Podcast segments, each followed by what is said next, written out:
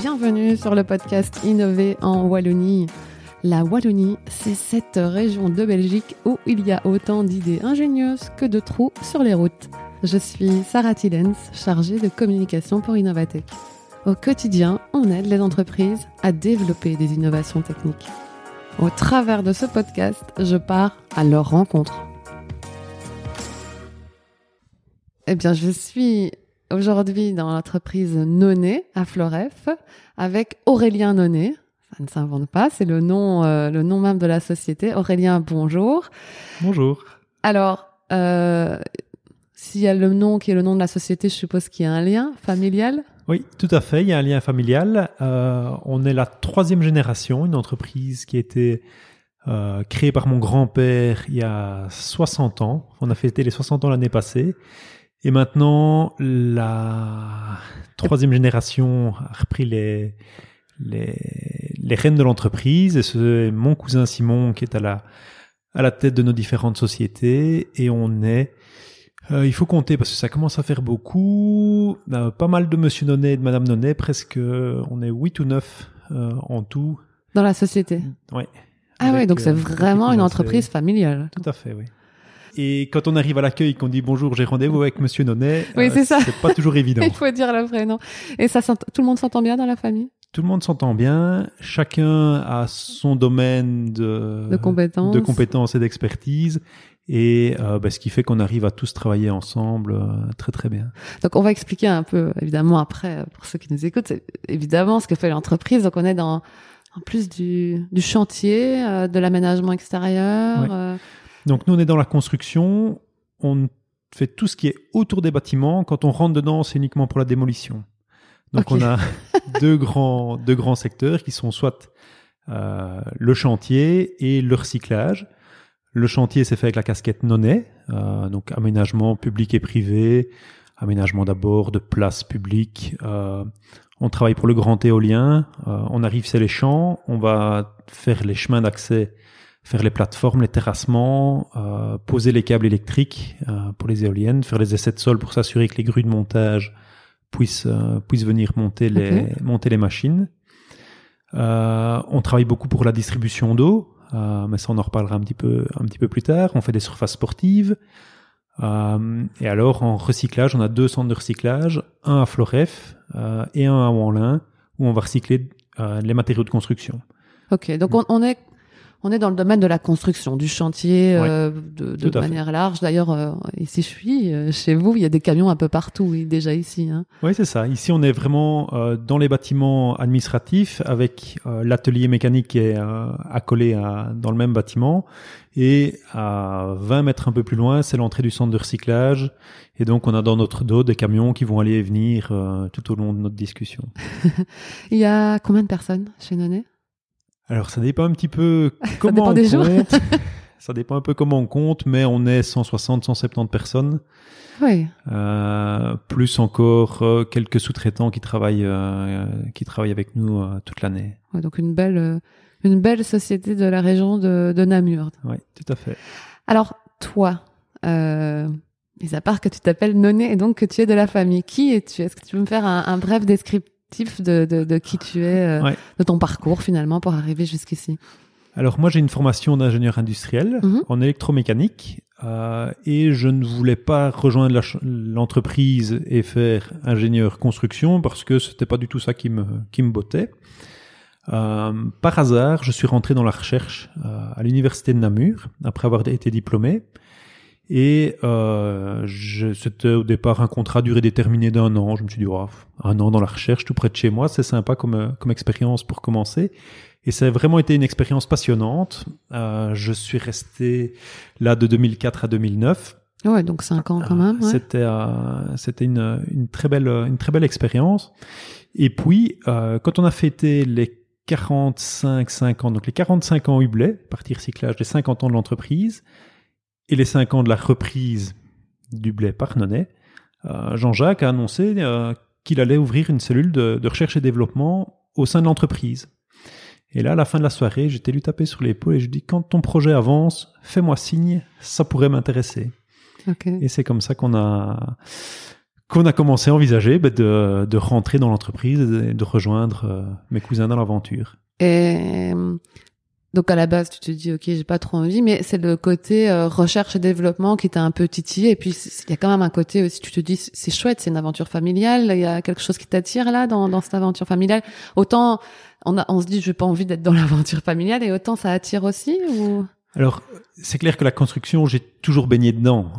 Mes parents habitaient à côté de l'entreprise, donc j'ai toujours été avec des camions, des grues autour de moi. Le week-end, et dès que j'avais des vacances, je partais travailler sur chantier dès que j'ai eu l'âge. Et j'avais certaines frustrations dans le monde de l'université où on fait des projets extraordinaires, mais ça manque de concrétisation et d'aboutissement. Et là, je me suis dit, j'ai l'occasion de rejoindre deux domaines super intéressants, de pouvoir faire des projets de recherche dans la construction et d'aller jusqu'à la réalisation. Et ça, c'est vraiment des challenges très intéressants. Et donc là, finalement, tu rentres dans l'entreprise, mais dans ce côté recherche et développement. Il n'y avait pas de recherche et développement avant? C'était pas la volonté du groupe avant de développer des projets? C'était plutôt d'exécuter? Alors, on est dans la construction de base des gens à qui on demande d'exécuter des chantiers. Ouais. On a des plans d'architectes et puis, voilà ce qu'il faut faire. Mais depuis toujours, on a toujours cherché à des solutions différentes, des techniques différentes, des outils originaux. Les premiers grands exemples sont dans les années 80-90, le développement de structures mobiles pour les surfaces de sport, afin de pouvoir avoir des terrains qui sont couverts pendant la mauvaise saison. Et puis, c'est des halls télescopiques, on les ouvre et, miracle, le terrain se retrouve au grand air pour pouvoir en profiter pendant la belle saison. Et donc, c'était déjà des développements très... Ouais, c'est déjà avancé, très, ça. Très avancé, très important, qui avait été réalisé par mon oncle. Et puis, quand ses fils les ont rejoints, j'avais un cousin qui était vraiment... à partir lui dans tous les sens pour des nouvelles idées, et donc il avait une enveloppe pour des projets de recherche chaque année pour pouvoir assouvir son envie de tester plein de choses. Donc on a toujours eu ça dans l'entreprise, et mon arrivée concrétisait la mise en place d'une structure vraiment dévolue à la recherche au sein de l'entreprise. Donc, toi, tu rentres, il y a combien de temps que tu rentres dans l'entreprise maintenant? Ça fait combien de temps que t'es là? Alors, j'ai envie de dire 2009, mais c'est 2010. Depuis 2010, donc ça fait 9 ans que je suis là. Donc, ça fait 9 ans. Donc, depuis 9 ans, c'est un peu plus cadré, j'ai envie de dire, la recherche et développement, vu qu'il y a ce pôle recherche et développement où toi, tu es responsable. Qu'est-ce que t'as mis en place comme projet innovant, finalement, pour la société? Alors, au départ, c'était vraiment deux grands projets qui sont le fluide rock, donc un matériau autocompactant réexcavable. Alors, il faut que tu expliques ça, parce que c'est quoi du fluide rock? Alors, le fluide rock, c'est une famille de matériaux que l'on a développé pour nos applications d'intervention sur les réseaux, principalement le réseau d'eau. Et donc, tous les jours, on a plusieurs équipes qui vont faire des raccordements pour des nouvelles habitations, par exemple, renouveler des vieux raccordements, intervenir sur des fuites, sur la distribution d'eau. Et tous les jours, on va faire en voirie ou dans les trottoirs un trou, à peu près 1 mètre sur 1 mètre, pour qu'une personne puisse descendre dedans, 1 mètre, 1 mètre 20, 1 mètre 30 de profondeur, pour retrouver la conduite d'eau, faire les interventions nécessaires dessus, et après, il faut remblayer. Alors, remblayer... Historiquement, comment est-ce qu'on faisait? On met du sable, on le piétine, parce que si on le compacte, on risque de briser les installations. Et si on met du ciment avec, on n'a plus accès pour des futures interventions. Et puis, au-dessus de cette partie de sable, on fait un remblai, par exemple avec un sable stabilisé, et puis on va refaire la fondation de la route et refaire la route. Avec les années... ce qui va se passer, c'est que le sable, dans le fond, petit à petit, va se compacter avec les vibrations, l'humidité. Et donc, lui, va prendre moins de volume. Et petit à petit, on va voir apparaître en surface des défauts. Des trous. D'abord un trou, et puis ça va fissurer au niveau des joints, puis l'eau va s'infiltrer, ça va accélérer le processus et ça va faire des dégâts. Donc en fait, tous les trous qu'on voit sur les routes, c'est parce qu'il y a eu des interventions avant, une partie des trous sont dus à toutes les interventions qui sont faites sur les réseaux enterrés. Historiquement, les réseaux se trouvaient dans les accotements, dans les trottoirs. Mmh. Quand ils ont été renouvelés, on n'a pas voulu retirer les vieux réseaux, entre autres pour faire des économies à ce moment-là. On a mis les nouveaux dans les routes et maintenant on est obligé de faire ces trous dans les routes, et donc les défauts se voient au niveau de la circulation. Okay. La circulation ayant fortement augmenté, les dégâts sont d'autant plus visibles. Et ça, c'est quelque chose qu'on sait bien qui était à peu près inévitable. On peut travailler aussi bien qu'on veut, ces défauts, ils vont toujours apparaître. Et donc ça, finalement, tes équipes qui sont dans les interventions le voient? Alors, eux, ils ne le voient pas tout de suite. Par contre, tout le monde, quand on prend sa voiture, on passe sur une route qui a été refaite il y a quelques années, on va dire une voirie qui a été refaite il y a 5 ans. Mais devant chaque habitation, à peu près chaque habitation, on peut remarquer une petite bosse. La voiture va faire un petit touloup en passant dessus, parce qu'il y a toujours un petit trou qui se fait devant les habitations, au niveau du raccordement d'eau, au niveau du raccordement d'égout, ce genre de choses. Et c'est des défauts qui apparaissent longtemps après l'intervention. Longtemps, c'est-à-dire quelques années, les 2-3 ans qui suivent, ça ne bouge pas. Ou ça bouge très peu, c'est pas un problème. Par contre, si on regarde après 5 ou 10 ans, là, ça commence à arriver, et c'est un moment où la voirie, elle commence à avoir un petit peu d'âge, à être un peu plus fragile, et donc, c'est des défauts c'est des dégradations qui commencent vraiment à devenir visibles et importantes. À ce moment-là, on refait la route, quoi. À ce moment-là, il faut refaire la route, parce que c'est vraiment problématique. Et ce qu'on voulait, nous, c'était se dire, tiens, nos interventions, on va pouvoir les garantir, et les garantir à très long terme, en utilisant un matériau qui n'aura pas ce problème de compactage à moyen ou long terme, mais qui permettra toujours d'avoir accès au réseau mis en place. Parce qu'on sait que d'expérience, ça arrive très souvent qu'à un endroit, il va falloir revenir par la suite pour renouveler un raccordement, pour en rajouter un, pour intervenir sur une fuite. Il y a beaucoup de raisons. Donc ça doit être un super remblai de trous, mais qu'on peut refaire un trou dedans, en gros. Voilà, tout à fait. Il faut pouvoir retourner dedans, le réexcaver manuellement, sans que ça ne fasse des gros blocs, sans qu'il ne faille utiliser un marteau-pic et risquer d'abîmer les installations qui sont prises dedans. Et donc, on a regardé un petit peu ce qui se faisait à l'étranger. On a trouvé différentes choses intéressantes. On a développé un premier produit qu'on fabrique dans nos centres de recyclage, qui est transporté en camion mixeur, qui fonctionne très bien. Il va pouvoir remblayer tout le trou. S'il a fallu creuser un petit peu en dessous de la bordure du filet d'eau pour aller retrouver la conduite, ça c'est un endroit où on ne savait vraiment pas compacter avant. Maintenant, vu que c'est un produit qui est quasiment liquide, il va partout. Il n'y a pas de souci. Et lui, il va être très très stable dans le temps.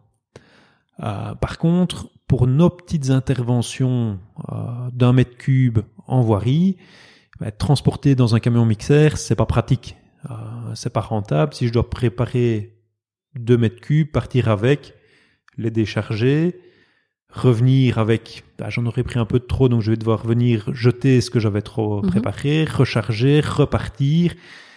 Vu que c'est pas des produits qui se transportent très longtemps, dans notre organisation, ça n'allait pas. Et donc, on s'est dit, il faut qu'on fasse un produit qui va prendre très rapidement. Donc, le premier produit duquel je parlais, on le met en place et le lendemain, on peut refaire la route. Quand c'est une petite intervention, nous, on voudrait bien pouvoir refaire la route le jour même. Et donc, il fallait un produit qui puisse prendre très rapidement pour qu'on puisse le jour même terminer de manière définitive notre intervention, et qui pouvait aller de chantier en chantier, on va dire faire une dizaine de chantiers différents sur la journée. Mais au final, quand tu prends la tête de la recherche et développement, c'est peut-être une super recherche, effectivement, il y a un super développement, il y a plein de trous sur les routes et comment on peut adapter ça, mais au final, est-ce que c'est vraiment ton problème, j'ai envie de dire, toi, t'interviens, tu fais le trou, qu'après 3 ans, le trou se fissure, ma foi, bon, effectivement, si tout le monde se dit ça, on s'en sort pas, mais pourquoi vouloir travailler sur ce projet-là? Alors, c'était vraiment une volonté de l'entreprise de pouvoir proposer à notre client, qui est le gestionnaire du réseau de distribution d'eau, pouvoir lui proposer quelque chose de différent des autres et pouvoir lui apporter une solution à son problème, qui est la stabilité à long terme de son réseau et de tout ce qui va se trouver au-dessus. Et donc, on a voulu... Tu l'avais dit? Ou tu le sentais et tu te dis je vais apporter ça et ça va me différencier des autres? Alors c'est vraiment une volonté qu'on a eu chez nous de dire on en a marre de ça, on veut pouvoir proposer quelque chose de différent et résoudre un problème que toutes les personnes qui font des interventions en voirie rencontrent et pouvoir trouver la solution technique qui répond à ça pour nous démarquer en fait sur le marché et d'une manière globale amener une solution qui soit beaucoup plus pérenne que ce qui se faisait avant. Et c'était la volonté de développer quelque chose que vous alliez utiliser et même de le vendre à d'autres. C'était plus large ou c'était vraiment pour vos camions et votre développement? Alors, les choses sont jamais très simples, c'est compliqué de répondre de manière simple oui ou non parce qu'en fait, il y a plein de sous-questions, plein de solutions différentes. En fait, il y a deux aspects. Le premier, c'est de se dire le fluide rock standard qui est fait à base de matériaux recyclés dans les centres de recyclage, transporté en camion mixeur. C'est un produit qui doit être disponible partout en Wallonie. Et donc, notre volonté a été d'aider les recycleurs dans différents endroits à proposer, à base des matériaux disponibles chez eux, une solution. Okay.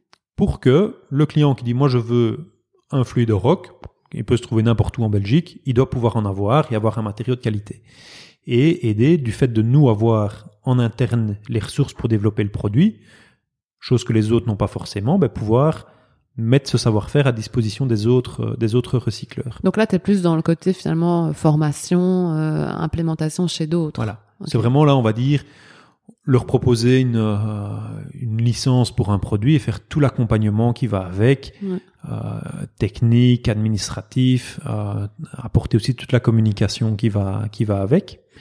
Et puis, le deuxième produit, lui, celui avec la prise rapide, ça, c'est un produit qu'on souhaitait développer pour notre client qui, lui, s'occupe de la distribution d'eau sur quasiment l'entièreté de la Wallonie.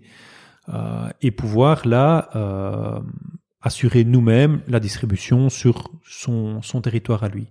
Donc c'était vraiment avec deux aspects différents en fonction des propriétés du produit.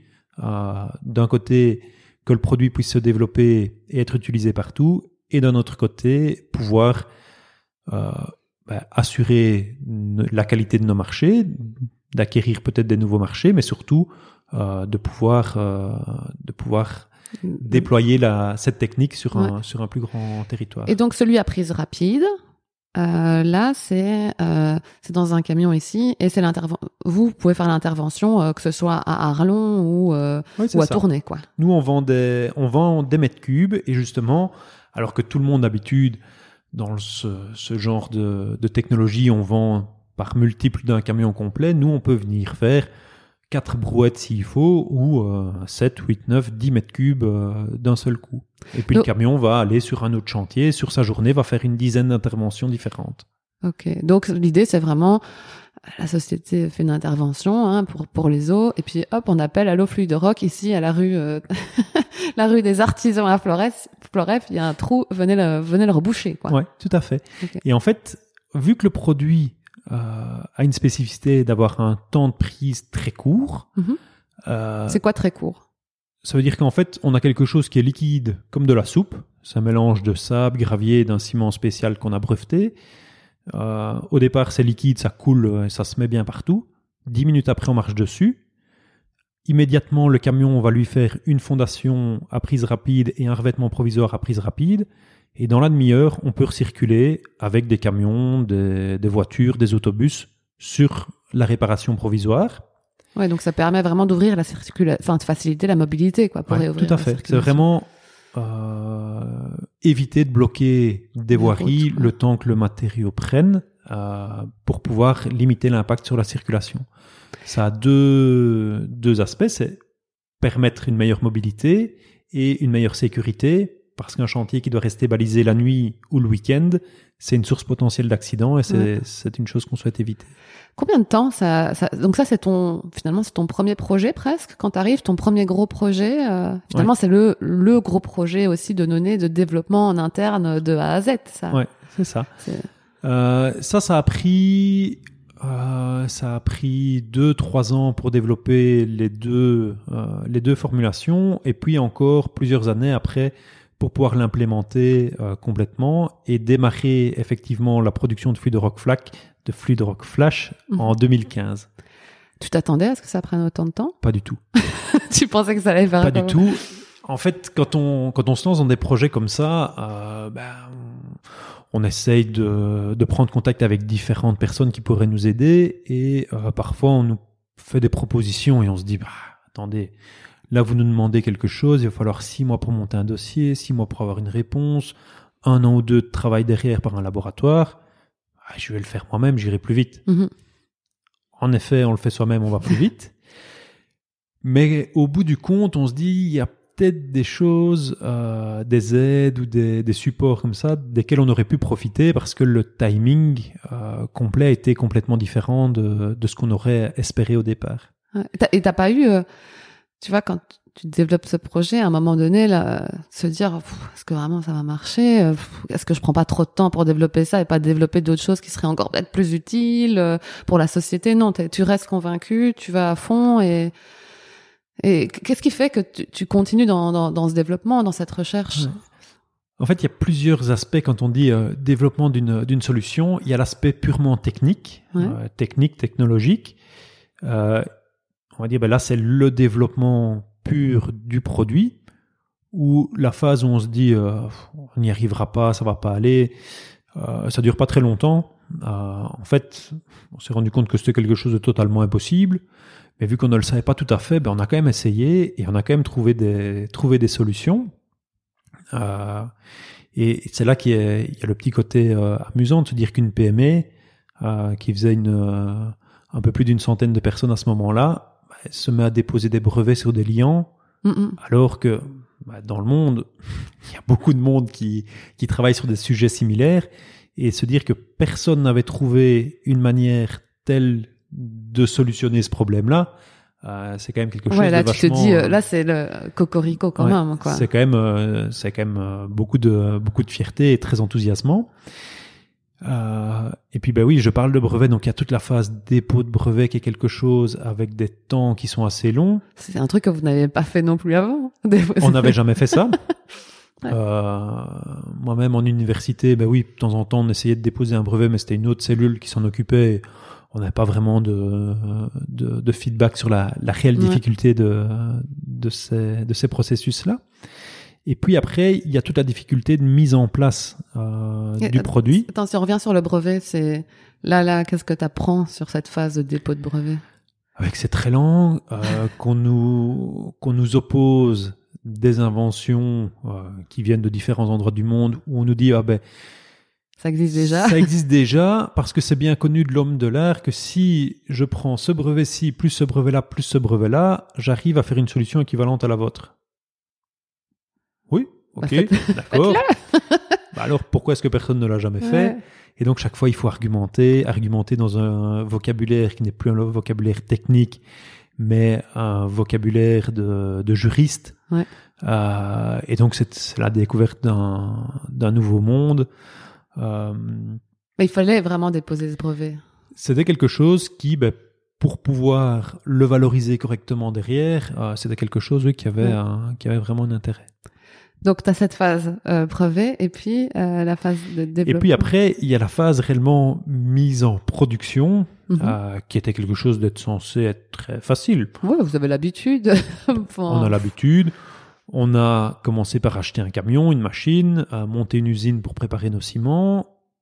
On a commencé à acheter un camion, monter une usine, c'est pas tout simple quand même. C'est pas tout simple, mais quand on a une casquette d'entrepreneur, c'est des choses courantes, c'est le développement logique. On le propose à notre client, et puis là, notre client est très enthousiaste, il démarre, on achète un deuxième camion, une deuxième machine, et puis le projet stop. Et pourquoi ? Aïe.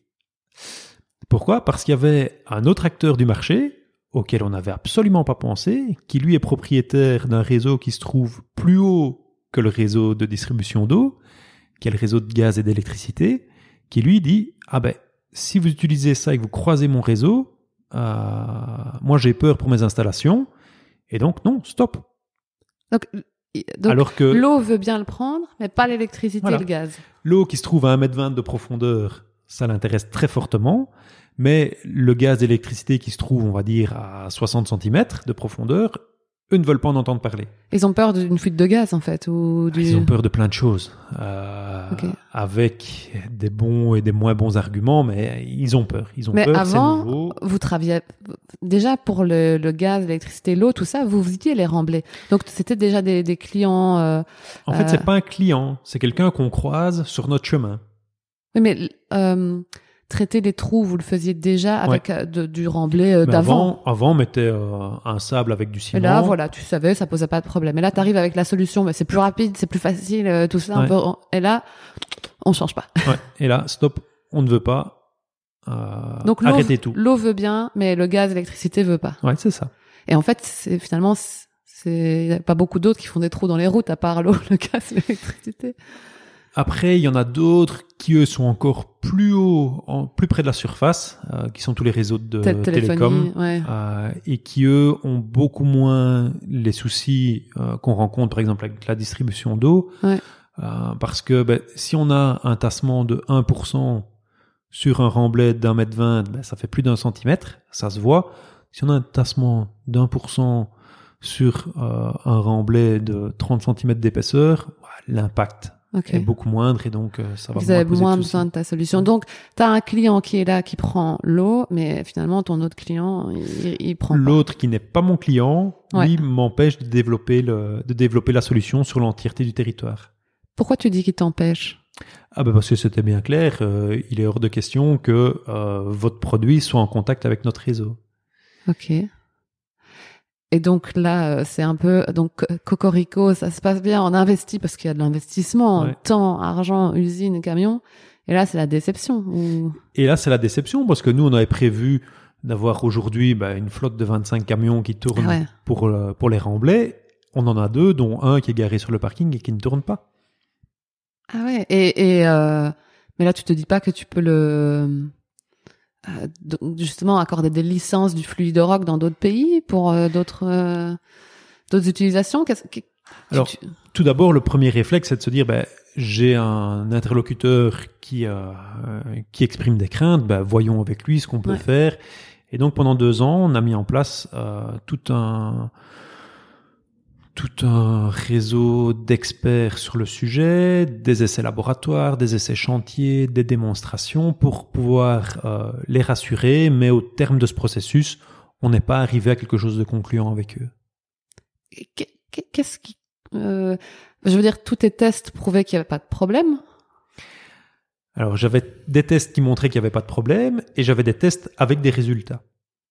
Mais ça ne suffisait pas. Donc toi, en plus, qui est un peu le côté scientifique, universitaire, tu te dis, mais ça, je vous prouve qu'il n'y a pas de problème. Mais à côté, j'avais des essais avec des résultats auxquels je ne pouvais pas dire, est-ce que c'est bon ou pas bon ?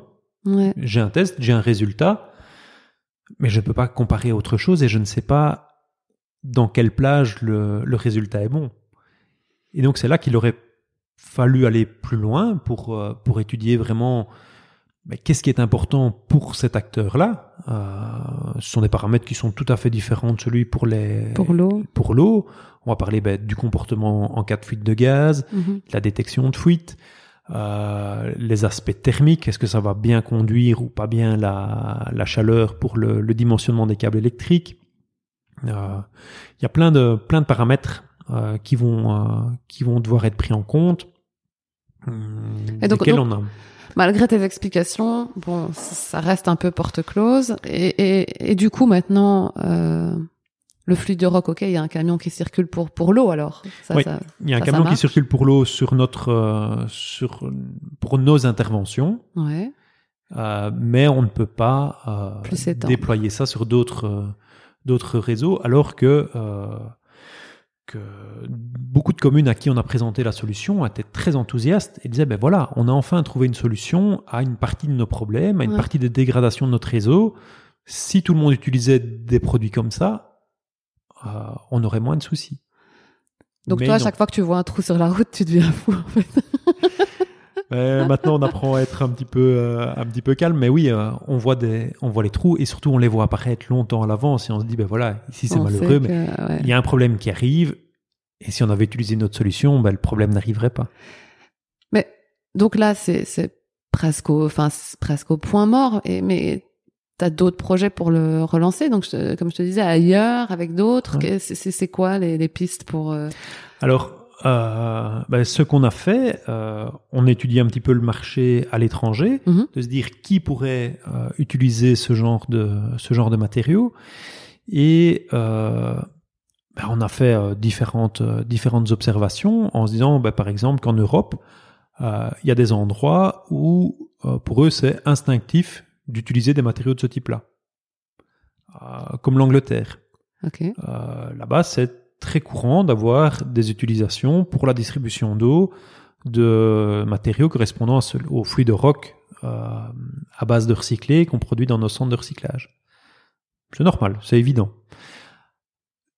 La difficulté, c'est de se dire, nous, PME Wallonne, se lancer maintenant dans un programme d'export d'une technologie avec nos amis anglais qui sont en plein Brexit, c'est déjà suffisamment compliqué que pour avoir cette épine dans le pied en plus. Il n'y a pas que l'Angleterre, il y en a d'autres. Et donc, il n'y a pas que l'Angleterre, il y en a d'autres. On était présenté la solution au Luxembourg, en France, en Suisse. J'ai fait une conférence en Suisse. La difficulté dans ces pays, c'est entre autres que les marchés desquels on souhaite participer à la distribution d'eau sont extrêmement morcelés. Okay. Et donc, si on prend le cas pour comparer par rapport à la Belgique, c'est un peu comme si chaque commune avait son entrepreneur, sa méthodologie, ses cahiers des charges.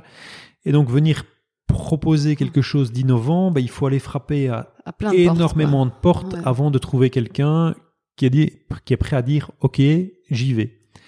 Avec en plus la difficulté que il faudrait que le propriétaire des réseaux dise « Ok, moi j'y vais, c'est ça que je veux comme solution », mais généralement, c'est pas cette personne-là qui réalise les chantiers.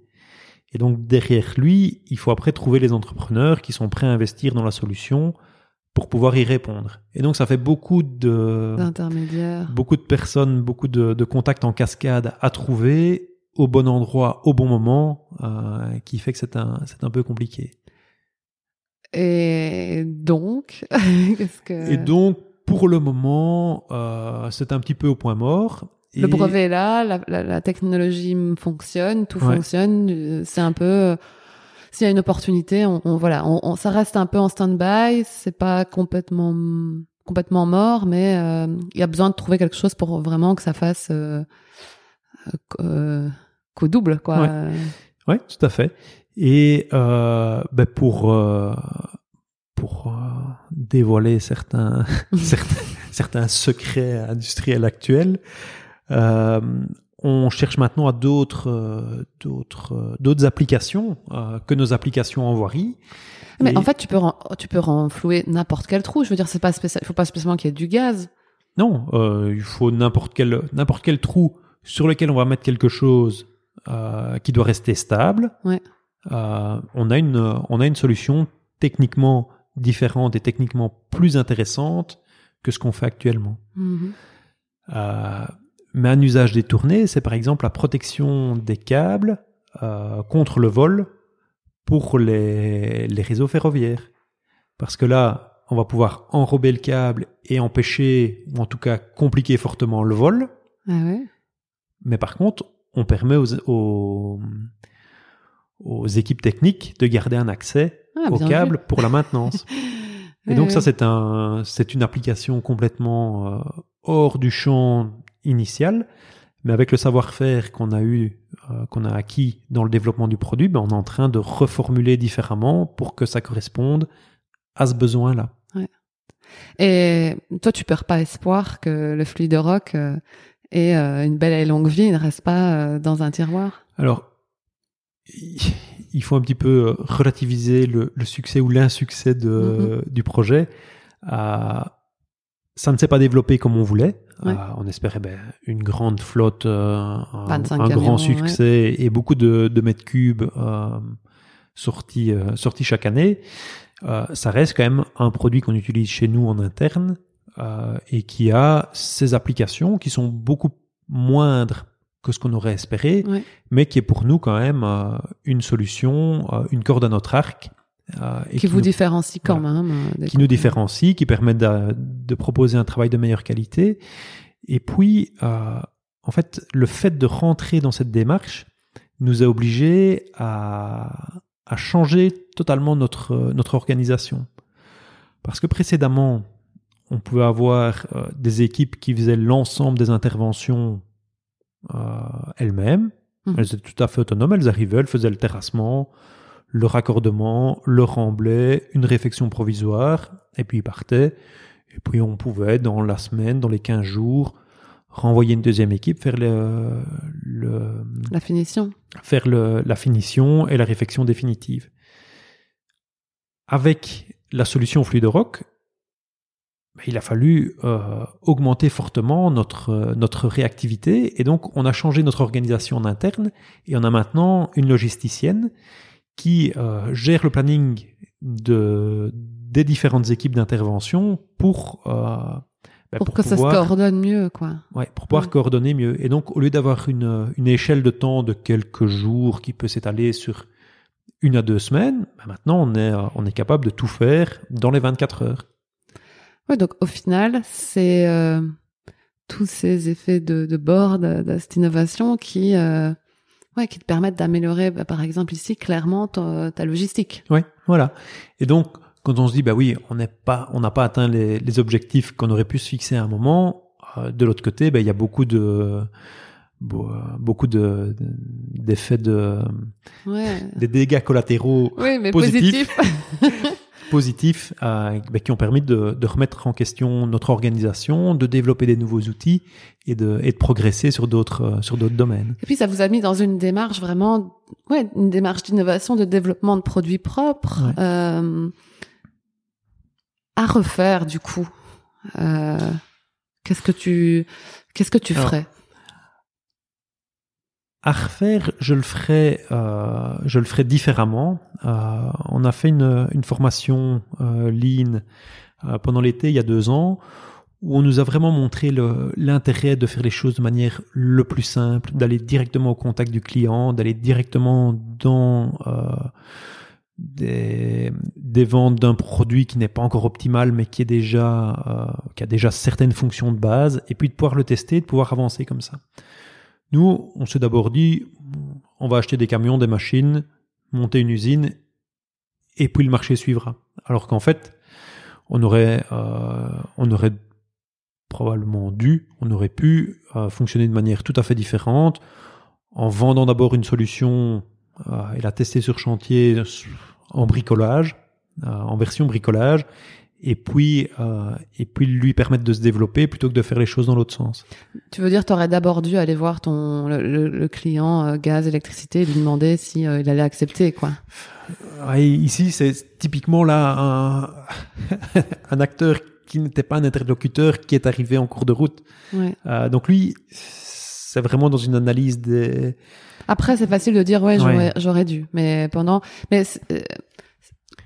allez, cette formation en ligne, ça te permet d'un peu de renverser la manière habituelle d'aborder les sujets, et c'est ce qu'on essaye de faire pour d'autres applications.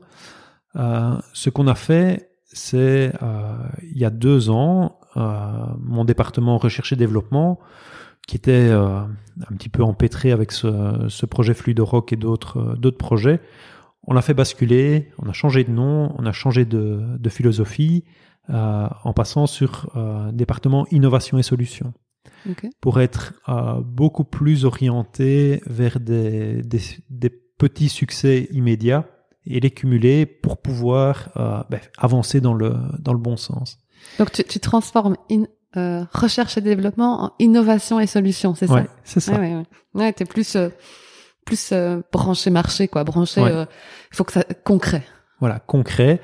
Ne pas avoir peur d'y aller par des moyens très simples et de voir comment ça se développe. Et puis après, on complexifie par la suite. On rajoute différentes couches, on élargit le scope du projet initial, mais vraiment pouvoir trouver des solutions à nos problèmes quotidiens d'aujourd'hui et déjà imaginer ceux de demain.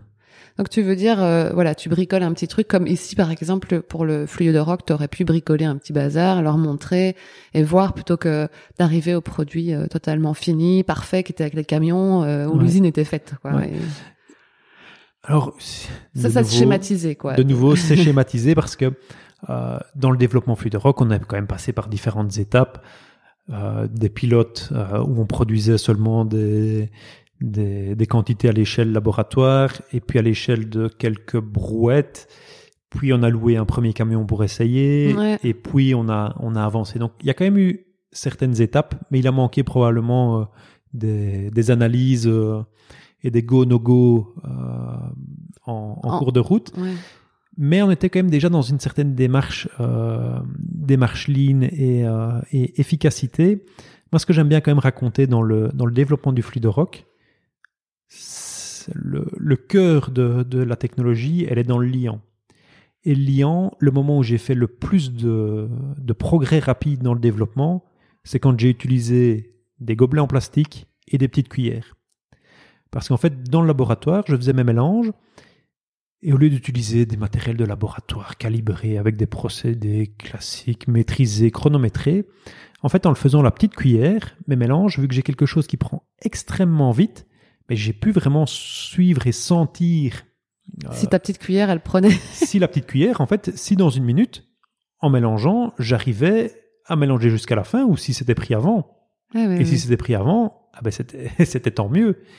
Quand j'ai voulu faire la même chose dans des laboratoires, on va dire classiques, j'aurais donné mes formulations, et en fait, ils n'ont pas réussi à les reproduire, à reproduire les résultats, parce que pour fonctionner dans leur malaxeur où ça devait tourner pendant 3 minutes, en fait, ils devaient mettre tellement d'eau qu'ils avaient loupé, ils étaient passés à côté des points intéressants. Okay. Ouais, donc c'est vraiment le fait de pouvoir développer avec des moyens très simples. Du bricolage qui peut permettre d'avancer, quoi. Qui m'a permis d'avancer là très très vite. Et donc là, je pouvais tester des dizaines et des dizaines de formulations par jour, là où les procédures labo classiques nous auraient permis d'en tester 2, 3, 4. Et donc du coup, à tes équipes, maintenant, t'as fait une pièce bricolage ou qu'est-ce que t'as changé? Dans notre labo où on continue à développer des liants, on a toujours des gobelets, on a toujours des petites cuillères, et on a évolué. Au lieu de mélanger avec des petites cuillères, on a pris une petite foreuse sur batterie où on a mis un fouet de batteur de cuisine, qui en fait donne un résultat très bien. C'est super pratique, c'est très facile à nettoyer, à utiliser. Et en fait, on fait avec ça beaucoup plus de choses de nouveau que si on voulait utiliser. On est aussi équipé pour l'étape suivante avec du matériel qui répond à des normes, qui utilise certains processus pour nous permettre de vérifier ce qu'on fait et de le maîtriser. Mais on a toujours la première base. Et c'est dans des gobelets. Maintenant, on a investi dans des gobelets un peu plus gros. C'est plus des bêtes gobelets de bière qu'on récupérait de nos événements, de nos salons. Mais on a toujours cette souplesse et pour garder cette rapidité de test et de sentir si, tiens, est-ce que ma formulation, je vais dans le bon sens ou pas. Tout ce qui est Fab Lab, tu vois, ça te plaît aussi, du coup, c'est un peu cette... Oui, on est complètement dans ces démarches-là. Ok. Donc, on a évoqué tout ce processus pour le Fluide Rock. Et donc, à refaire, tirer plus vite, tirer plus en méthode lean. Et quels sont les projets maintenant que tu continues de développer, innovants pour donner? Tu t'es pas arrêté au Fluide Rock? Alors, on s'est pas arrêté au Fluide Rock. On a maintenant, donc en 2 ans, j'ai à peu près une 60aine de projets, de petits projets qui ont été passés en revue, traités, amenés des solutions. On a commencé à ce moment-là à travailler sur tout ce qui était énergie, en se disant, tiens, on est quand même un gros consommateur d'énergie, qu'est-ce qu'on pourrait faire? Qu'est-ce qu'on pourrait faire pour diminuer notre impact sur l'environnement? Ce qui a amené à l'installation de panneaux photovoltaïques, à diminuer les besoins en éclairage. On a changé tout l'éclairage de l'atelier par de l'éclairage LED. On a installé une éolienne à axe vertical. On a fait des choses très simples. C'est rajouter des fermes-portes, rajouter des minuteries pour pouvoir baisser notre consommation. Et donc, c'est innover finalement pour l'entreprise. Là, innover pour l'entreprise. Ça a été s'intéresser à toutes les nouvelles technologies, exosquelettes, drones, impression 3D béton. Et si je prends la démarche Lean pour les drones, on nous a proposé, quand on a étudié ça au départ, des machines qui coûtaient plusieurs dizaines de milliers d'euros, plus les programmes qui vont avec, plus la formation. Les drones, c'est pour faire quoi? Des photos de tes chantiers ou... Alors, c'est pour faire des relevés 3D des chantiers par photogrammétrie. Donc, en fait, on prend toute une série de photos. Et puis, il y a un programme qui, en connaissant la position des photos et en repérant différents points spécifiques, reconstruit le 3D. Okay. Et dans le 3D, on va pouvoir mesurer des choses, des distances, des volumes, etc., plutôt que de devoir le faire avec une canne de géomètre, escalader les tas, descendre dans le fond des trous. Et donc, c'est vraiment un outil qui est super pratique dans nos métiers pour évaluer des volumes à évacuer, définir des niveaux finis de projets en fonction des terres et des mouvements de terre sur les chantiers. Et là, on est reparti de manière tout à fait lean en achetant ce que moi j'appelle un jouet. Mmh. Un petit jouet à 1 000 €, plus le programme qui va bien, en licence 1 an, pour pouvoir tester, voir ce que ça donne. Et puis après, si ça marche, et si on a des limites là-dedans, on investira dans du matériel plus performant, mais on ne part pas directement vers la solution complète, garantie, extraordinaire. On commence avec du bricolage. Et puis on va voir comment ça évolue. C'est vraiment comme ça que tu veux à chaque fois développer les projets maintenant, c'est de pas faire le nec plus ultra, on bricole, on essaye, si ça prend, si ça marche, on ira plus loin. On ira plus loin, oui. Ça sert à rien de vouloir mettre en place des choses trop compliquées, trop complexes, trop abouties au départ, si après le besoin nous mène tout de suite à la conclusion de c'est trop compliqué, c'est trop lourd, c'est pas la bonne couleur, hop. Comme ça, on peut s'en rendre compte dès le début et adapter la suite du développement. Je parlais de drones pour l'innovation qu'on souhaite faire chez nous. C'est par exemple pouvoir arriver chez un particulier pour les aménagements d'abord. On va faire un relevé de la propriété avec le drone. On a dans nos programmes d'aménagement la possibilité de travailler en 3 dimensions. Et l'idée, c'est de pouvoir proposer au client une solution, soit une visualisation en 3D de son projet, soit carrément avec des lunettes de réalité virtuelle et pouvoir se balader dans ses futurs aménagements, chose qui pour le moment n'est absolument pas possible pour ce genre de projet. Donc ça, c'est des choses auxquelles on réfléchit et auxquelles on y va petit à petit. Le premier projet sera probablement fort bricolé et puis de moins en moins. Et si ça répond vraiment à un besoin, à une attente du client pour pouvoir se projeter dans ces projets d'aménagement, si ça amène un plus, on mettra en place ce qu'il faut.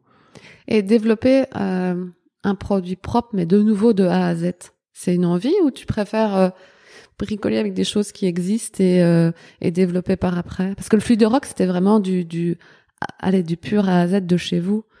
Là, tu as une position par rapport à ça, non? Ça dépend vraiment des types de projets, de ce qu'on veut faire derrière. Et des bases desquelles on dispose. Tout ce qui va être autour des matériaux autocompactants, c'est notre expérience de base Fluide Rock qui va nous permettre d'avancer. Ça, on va continuer à mener ça en interne. On a d'autres projets où en interne, on va étudier quels sont les bons interlocuteurs et les bonnes technologies. Et puis après, on va confier l'analyse fine à des gens qui sont équipés pour le faire. Nous, on va de nouveau faire nos petits bricolages, nos petits essais pour pouvoir valider le concept en interne. Et si on voit que c'est quelque chose qui tient la route, on le fera faire à quelqu'un qui est équipé. Une chose très importante pour nous, c'est de travailler avec les bons partenaires. Ah, ça, c'est... Ça, à mon avis, c'est pour tout le monde que c'est hyper important. Le problème, c'est de les trouver, ces bons partenaires aussi. Ouais, tout à fait. Et les bons partenaires peuvent l'être pour une certaine application et ne pas être le bon interlocuteur pour quelque chose qui paraît être similaire, mais qui est un peu différent et qui sort du scope des techniques qu'ils maîtrisent. Et donc, c'est ça un peu la complexité. C'est d'identifier ces bons partenaires. C'est d'identifier les bons partenaires. Et ça, avec ton expérience, t'as un truc. Et ça, avec l'expérience, c'est de s'entourer des bonnes personnes, des bons canaux. Et là, je vous fais un petit clin d'œil chez Innovatech. C'est avoir savoir qui on peut contacter pour dire, voilà, j'ai un projet dans tel genre de domaine, dans tel genre de technologie. À qui est-ce que je dois m'adresser ? Alors, ce sera pas forcément un projet complet qu'on va mener ensemble, mais hop, on va trouver les bons interlocuteurs et puis on va se retrouver à travailler ensemble ou pas. Mais c'est ça la force de chacun. Une grande partie de l'expérience qu'on a, en fait, c'est notre carnet d'adresses. Et de comprendre ce que les gens sont à même de mener ou pas comme travail. Tes clients, justement, tous les gens que tu rencontres, comment ils perçoivent ce côté innovation que vous avez qui... Est-ce que tu remarques que ça te différencie vraiment d'autres entreprises ? Et donc, du coup, si ça vous différencie vraiment, comment les gens ressentent ça ? Alors, c'est quelque chose qui est un peu compliqué parce que on ne sait pas du tout chiffrer, c'est pas quelque chose qui se quantifie, qui s'objectifie. Comment est-ce que les gens nous perçoivent ? On ne sait pas vraiment. Les gens voient nos bâches sur les chantiers, savent qu'on est présent dans la région. Mais les clients, tes clients même, qui savent que tu innoves, donc que ce soit avec des drones, des exosquelettes, etc., qui voient que t'es... Peut-être vous êtes toujours sur le coup des dernières innovations. C'est quelque chose qui nous donne un aspect probablement positif et un look d'entreprise sympa. Et c'est quelque chose qui doit pouvoir nous servir en fait sur beaucoup d'aspects différents. C'est vrai que ça doit pouvoir nous servir pour nos clients, pour avoir une visibilité d'entreprise dynamique, d'entreprise innovante, d'entreprise qui maîtrise les outils qui sont demandés par nos clients pour leurs différents projets. C'est aussi intéressant en interne pour pouvoir montrer aux gens que, quelle que soit leur réalité, on cherche après des solutions pour leur permettre de travailler dans des meilleures conditions. C'est le cas des exosquelettes, par exemple. C'est le cas des exosquelettes. Donc, exosquelette, si tu sais expliquer, parce que je sais pas si tout le monde vraiment sait, c'est vraiment une aide sur chantier pour les ouvriers, finalement. Ça va les aider à, par exemple, porter des pierres plus facilement, etc. C'est comme une armure qu'ils vont mettre sur leur dos. Ouais. Alors, les exosquelettes, si on tape exosquelette sur Google, on va retrouver deux grandes gammes de produits. Des produits de nos amis japonais, qui font des robots, style Goldorak et Terminator. Nos amis américains qui vont faire des exosquelettes, eux ils sont vraiment un côté Terminator, armé, pouvoir donner une force surhumaine aux gens. Mais tout ça, c'est des technologies qui coûtent atrocement cher. Et bien souvent, le bonhomme qu'on voit dans les vidéos, il a un gros crochet dans le dos, il y a un pont roulant au-dessus de lui qui est là pour le soutenir quand il trébuche et le ramasser. Et donc, dans nos réalités chantiers, c'est pas du tout adaptable. Et là, on a trouvé un fabricant français qui vient du monde du cinéma et qui a développé des solutions pour porter les grosses caméras avec stabilisateur d'image qui pèse beaucoup plus que ce qu'on est à même de porter à bout de bras pendant une journée. Tout à fait. Et qui, il y a quelques années, s'est dit, tiens, je pourrais modifier un petit peu mon design et proposer une solution pour la construction. Il a identifié le domaine. On a réussi à avoir contact avec eux, ce qui n'était pas forcément évident, à trouver un premier modèle qui nous paraissait convenir à nos besoins, qu'on a présenté lors de nos 60 ans à tout le personnel et à toutes les personnes qui ont pu participer avec nous à cet événement. Et puis on l'a mis à disposition des équipes chantiers. Et là, c'est nos équipes. Ça, c'était l'équipe qui disait, ouais, enfin, où tu ressentais le besoin, enfin, tu voyais bien qu'elles avaient mal au dos ou des choses comme ça, ou... En fait, on a identifié plusieurs choses. On sait bien qu'on est dans des métiers lourds. Mmh. Donc les gens, physiquement, souffrent sur chantier et travaillent dans des conditions qui sont difficiles. Et donc c'est vraiment quelque chose de compliqué. On se rend compte que les carrières sont de plus en plus longues. On va se retrouver à devoir rester sur chantier de plus en plus longtemps, à des âges de plus en plus avancés, et il faut permettre aux gens de faire ça dans des bonnes conditions. Et donc on est toujours à la recherche des bons outils, des bonnes machines, de ce qu'il faut pour permettre au travail de se faire correctement, mais il y a plein de choses qui doivent encore se faire tout à fait manuellement. Et là, l'exosquelette qu'on a trouvé, en fait, c'est un sac à dos avec un bras qui passe au-dessus de la tête de l'opérateur, avec différentes articulations. Et au bout de l'articulation, on vient accrocher les outils. Et donc, celui qui avant devait travailler toute la journée avec une machine qui pèse 7, 8, 9 kilos à bout de bras pour faire de la démolition, par exemple, ben là, tout le poids est porté par le système sac à dos et tout est ramené au niveau des hanches.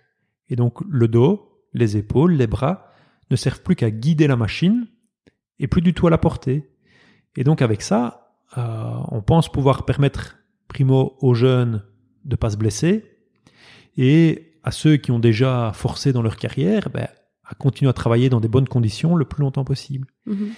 Et c'est vraiment marrant la démarche dans laquelle ça nous a mis, parce qu'en faisant ça, on s'est rendu compte que même dans des métiers lourds, on peut travailler sans forcer, sans se faire mal, sans se blesser. Et donc, l'équipe démolition qui a directement adopté les exosquelettes dans toute une partie des travaux qu'ils font régulièrement, il y a un moment, ils sont venus me dire « Aurélien, tes exosquelettes, ça ne va pas. »« Ah, mes exosquelettes, ça ne va pas. » Explique-moi un peu. Bah oui, quand on travaille dans le panier d'une nacelle, déjà, on ne sait pas rentrer dedans avec l'exo sur le dos. Il faut le retirer, rentrer, le remettre, ce n'est pas pratique. Et puis quand on travaille à deux, on se cogne les uns les autres, ça ne va pas. J'imagine les hommes avec les bras qui passent au-dessus de leur tête et qui se donnent des coups les uns les autres. Donc ils sont parfaits pour Halloween. Hein. Non, ça c'est pas réaliste. Et donc on s'est dit, mais là on n'a pas besoin de la mobilité parce qu'ils sont dans leur nacelle avec un panier qui fait 2 ou 3 mètres carrés. On peut faire un système fixe. Et donc là, avec eux, on a soudé une petite potence avec 2 articulations au bout duquel on a mis un équilibreur de charge et qui vient soutenir l'outil devant eux, et donc de nouveau ils ne doivent plus le porter, et donc c'est beaucoup plus confortable. Et en fait, ça c'est quelque chose qu'on aurait pu faire il y a 10 ans. Ouais, c'est ça. Ouais, mais on n'y avait pas pensé parce que on est dans des métiers lourds, on travaille avec un ILT, il faut le porter, c'est comme ça. Et est-ce que ça met les gens, du coup, dans des démarches allez, il y a des solutions qui peuvent exister, pensez-y. Est-ce que ça met l'entreprise un peu dans une démarche plus innovation, à chaque fois apporter des innovations comme ça? Et en fait, oui, c'est cette petite boule de neige qui a été amorcée, qui fait que dans d'autres applications, on se dit « Ah ouais, c'est vrai, en fait, on pourrait très bien faire un petit outil adapté qu'on ne va pas utiliser tout le temps, mais où chaque fois on est dans des conditions difficiles, on peut le prendre et on est soulagé dans ces moments-là. Mmh. L'exosquelette, quand il était sur chantier la première fois, j'ai expliqué à une personne de l'équipe le lundi soir comment faire pour le régler, l'adapter au gabarit, comment accrocher les outils. Et le lendemain matin, à 10h, j'ai été voir sur chantier comment ça se passait. Leur première question, c'est « Pourquoi on n'en a qu'un ?» Voilà, tu te dis, c'est bon, là, la demande marché, elle est OK. Là, c'est bon. C'est... oui, parce qu'on est 4, il y en a un sur le dumper, un sur la grue, on est 2 à faire la démolition comme ça. Il nous en faudrait au moins 2. OK, faites toujours ce chantier-ci comme ça, testez-le une journée complète et puis après, on verra. Et après ce premier chantier, on a réfléchi pendant 3 minutes. Est-ce qu'on en achète un deuxième ou pas ? Est-ce qu'ils l'utilisent ? Oui. Est-ce que ça leur fait du bien? Oui. Est-ce qu'ils vont moins se blesser? Oui, très probablement. Moins d'absentéisme peut-être. Est-ce qu'ils vont être moins absents? Ouais. Oui. Est-ce qu'ils viennent avec un plus grand sourire qu'avant? Ben oui, parce qu'avant, ils étaient face à un pignon à démonter, où ils se disaient ben, j'en ai pour une semaine à souffrir, c'est pas très engageant. Maintenant, c'est toujours une semaine compliquée, mais au moins, c'est dans des meilleures conditions. Mmh. Et donc, on vient sur chantier avec un plus grand sourire qu'avant et plus orienté solution. Est-ce que ça marche dans tous les cas? Non.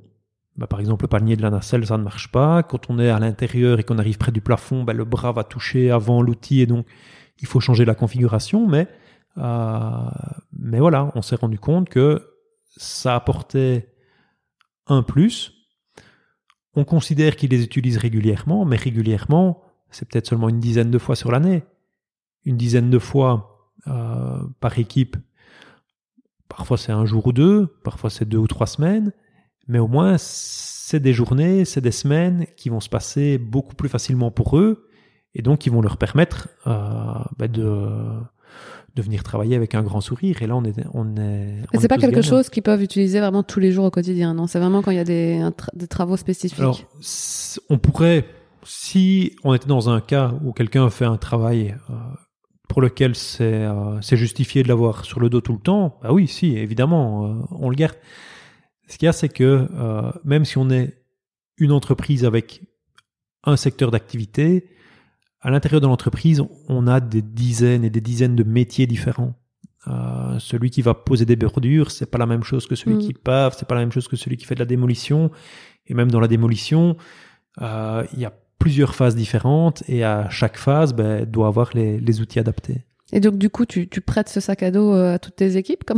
Et donc, en fait, on a un magasin interne où il y a tout le petit outillage qui est disponible. Et donc, ils donnent un coup de fil au magasinier. Ils lui disent « Ah ben, j'aurais besoin de l'exosquelette de vendredi à mercredi prochain. Ah ben oui, ok, il est dispo. Tu peux venir le chercher. Ou bien, ah non, il est sur un autre chantier. Attends, j'appelle, je vais voir.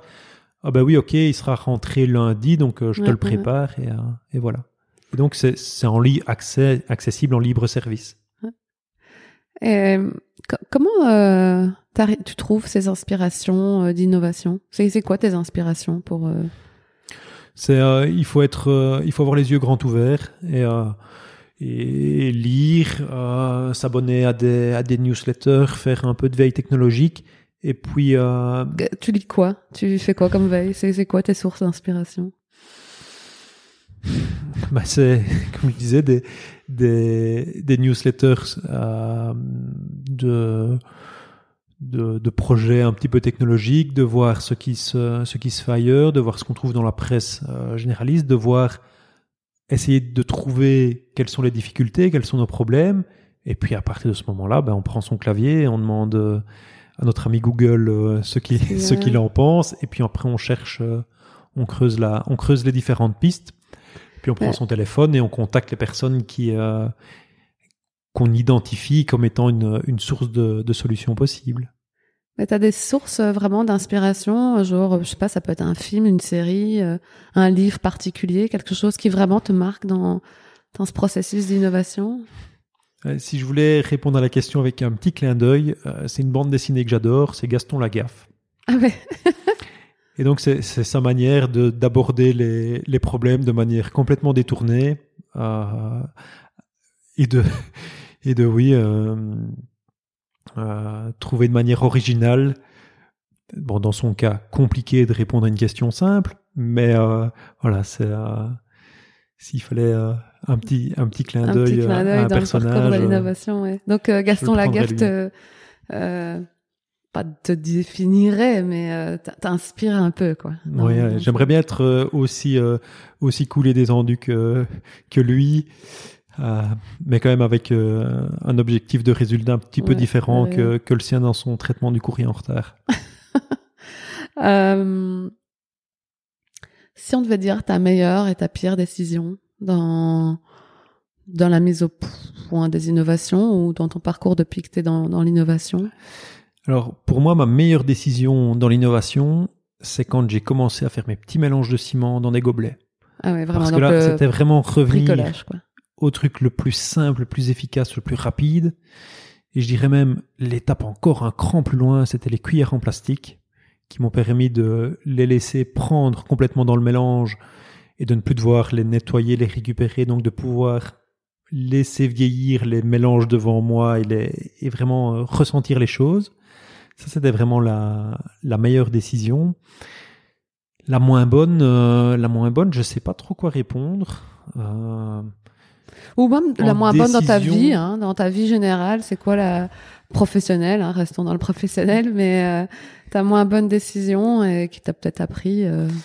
Alors j'ai pas vraiment de mauvaises décisions parce que j'assume toujours les choix qui sont faits et pour ne pas répondre à la question mais rebondir dessus, c'est quelque chose que j'ai découvert quand je suis rentré dans l'entreprise, c'est que arriver au bout, on y arrive toujours.